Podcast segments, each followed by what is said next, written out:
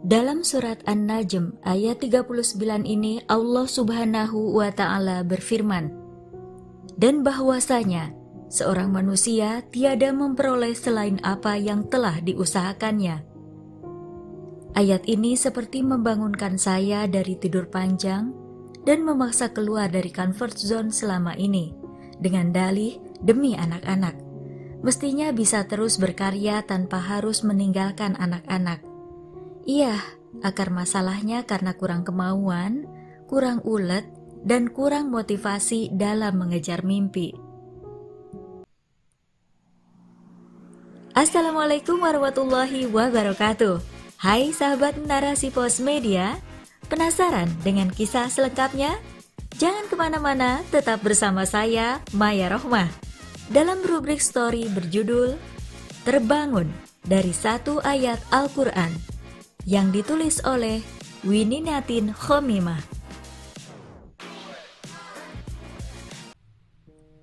Sejak berhenti bekerja karena mengikuti tugas suami ke Surabaya, praktis saya jadi ibu rumah tangga yang hampir 24 jam di rumah. Pekan pertama menikmati betul jadi orang rumahan. Segala urusan rumah tangga dikerjakan sendiri, mulai dari menguras bak mandi hingga bayar listrik. Satu bulan berlalu sudah. Bulan berikutnya kejenuhan, rasa minder, nelangsa, dan menyesal karena ilmu tidak dipraktikan mulai melanda. Rasa minder mungkin juga rasa iri saat ada teman kuliah dulu muncul di TV atau koran, juga saat melihat orang-orang yang sukses di bidangnya yang seusia saya. Bahkan ada yang jauh lebih muda dari saya. Melihat itu semua, benar-benar I'm no one, I'm nothing. Belum lagi dari segi finansial, biasanya punya gaji sendiri, tetapi sekarang sepenuhnya tergantung pada suami. Karena tidak punya penghasilan sendiri, mau menyisihkan uang belanja untuk membeli buku merasa sungkan dari situ saya melamar menjadi dosen di beberapa universitas, tetapi tak satu pun yang merespon. Maklum, meski ada pengalaman mengajar di sebuah STIE di Jakarta, ijazah cuma S1. Pada saat itu mulai berlaku untuk menjadi dosen, minimal harus lulusan S2. Untuk bisnis pun bingung, harus bisnis apa? pangsa pasarnya siapa, modalnya dari mana, dan pertanyaan-pertanyaan lain yang sulit dijawab. Di tengah kegalauan ini, untunglah ada stasiun TV lokal yang akan mengudara. Sejak bertahun-tahun punya rancangan acara kuis di TV. Alhamdulillah, proposal acara kuis disetujui. Beberapa bulan kemudian ditayangkan karena satu dan lain hal, kerjasama ini berakhir lebih awal. Duh, profesi pengacara atau pengangguran banyak acara kembali dijalani.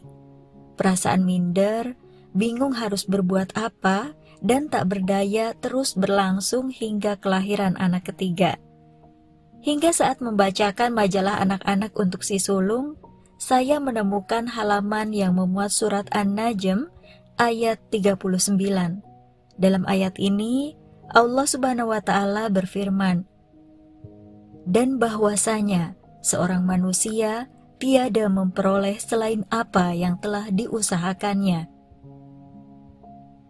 Ayat ini seperti membangunkan saya dari tidur panjang dan memaksa keluar dari comfort zone selama ini dengan dalih demi anak-anak mestinya bisa terus berkarya tanpa harus meninggalkan anak-anak. Ya, akar masalahnya karena kurang kemauan, kurang ulet, dan kurang motivasi dalam mengejar mimpi. Alhamdulillah, dari satu ayat Al-Quran ini terpacu untuk terus menggali potensi diri, antara lain menulis, menerjemah, dan mengedit buku. Oh Allah, saya malu Kenapa dari dulu tidak akrab dengan firman sucimu yang di dalamnya banyak mutiara hikmah untuk kemaslahatan hambamu?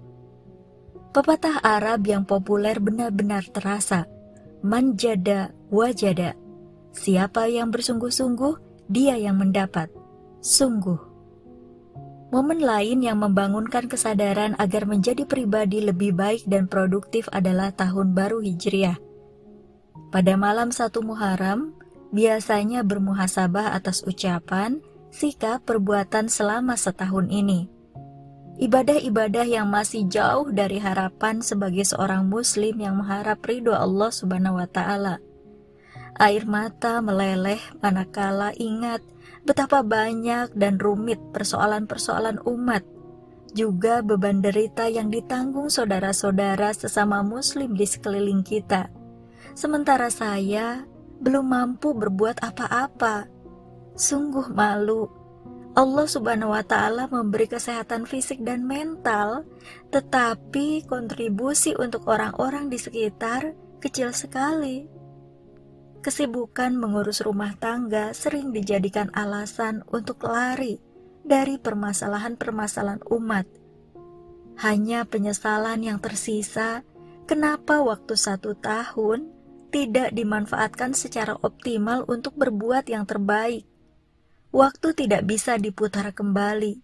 Waktu terus berlalu hingga fajar satu Muharram datang kembali.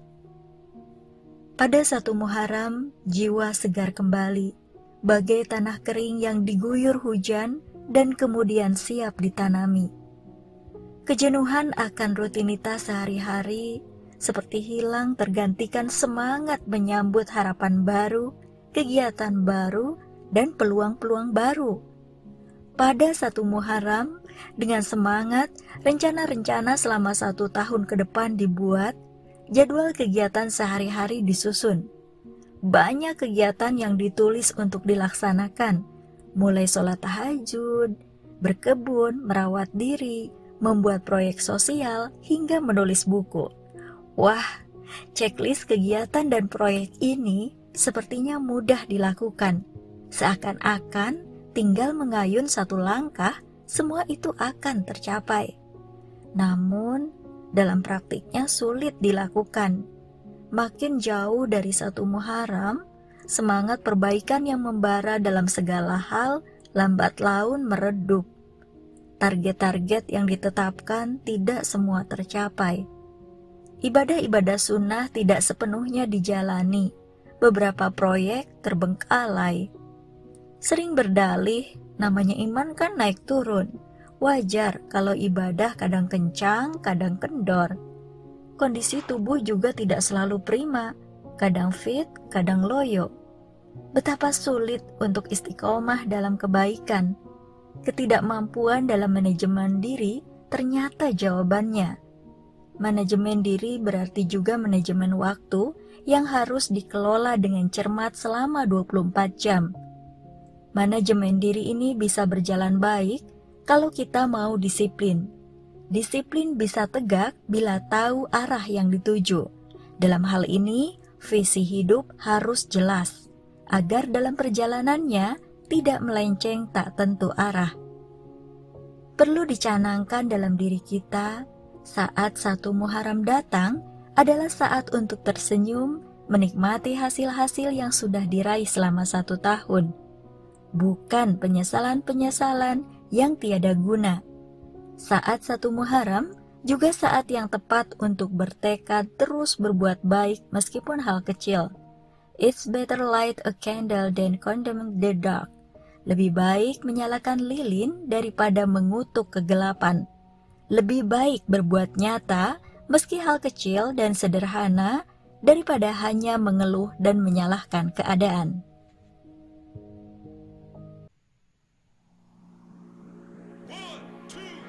Sahabat narasi pos media, demikian story selengkapnya.